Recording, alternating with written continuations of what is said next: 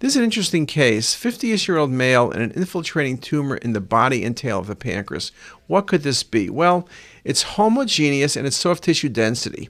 Without looking at the possible answers, I would say, you know, adenocarcinoma, no dilated duct, that would be unlikely. SPEN tumor, it's younger patients, it's cystic and solid. This isn't. Infiltration, I got to think about lymphoma.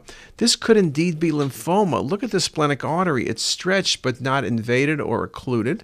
So lymphoma will be a good thought.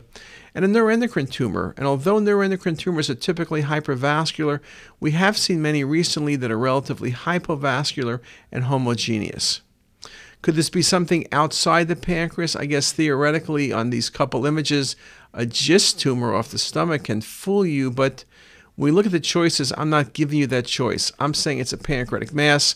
And the best choice to me, I'd be a hard time arguing lymphoma versus neuroendocrine, though I have to admit this would be the biggest lymphoma I've ever seen. So I went with neuroendocrine, and this was a neuroendocrine tumor. Again, not every neuroendocrine tumor is going to be hypervascular.